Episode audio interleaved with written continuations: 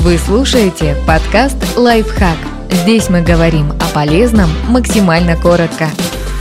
Как принцип «один день, одно дело» помогает достичь успеха? Вы добьетесь нужного результата, если сосредоточитесь только на одной важной вещи, вместо того, чтобы тратить время и энергию на сотни незначительных дел.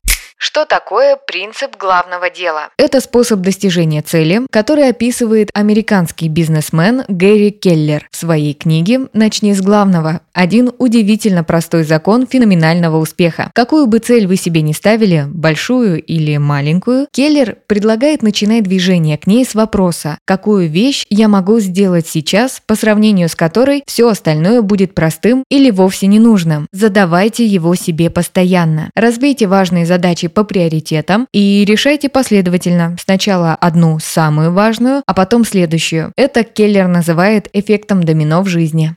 Почему этот принцип помогает достичь успеха? По словам Келлера, одним удается сделать намного больше, чем другим, потому что они занимаются не тем, чем могут, а только тем, что нужно. Дело в том, что многозадачность вредит качеству и чревата неверными решениями, ошибками и стрессом. Как выбрать главное дело? Для начала стоит спросить себя, что же по-настоящему важно в данный момент. Келлер отмечает, что обычно люди уже заранее знают ответ. Всегда есть несколько важнейших по сравнению с остальными вещей, а среди них одна самая главная. Но если вы не уверены, Посмотрите на людей, которые уже добились того, чего пытаетесь достичь вы. Скорее всего, они рассказали, как им это удалось в статьях или книгах. Начните с чужих ответов и двигайтесь дальше.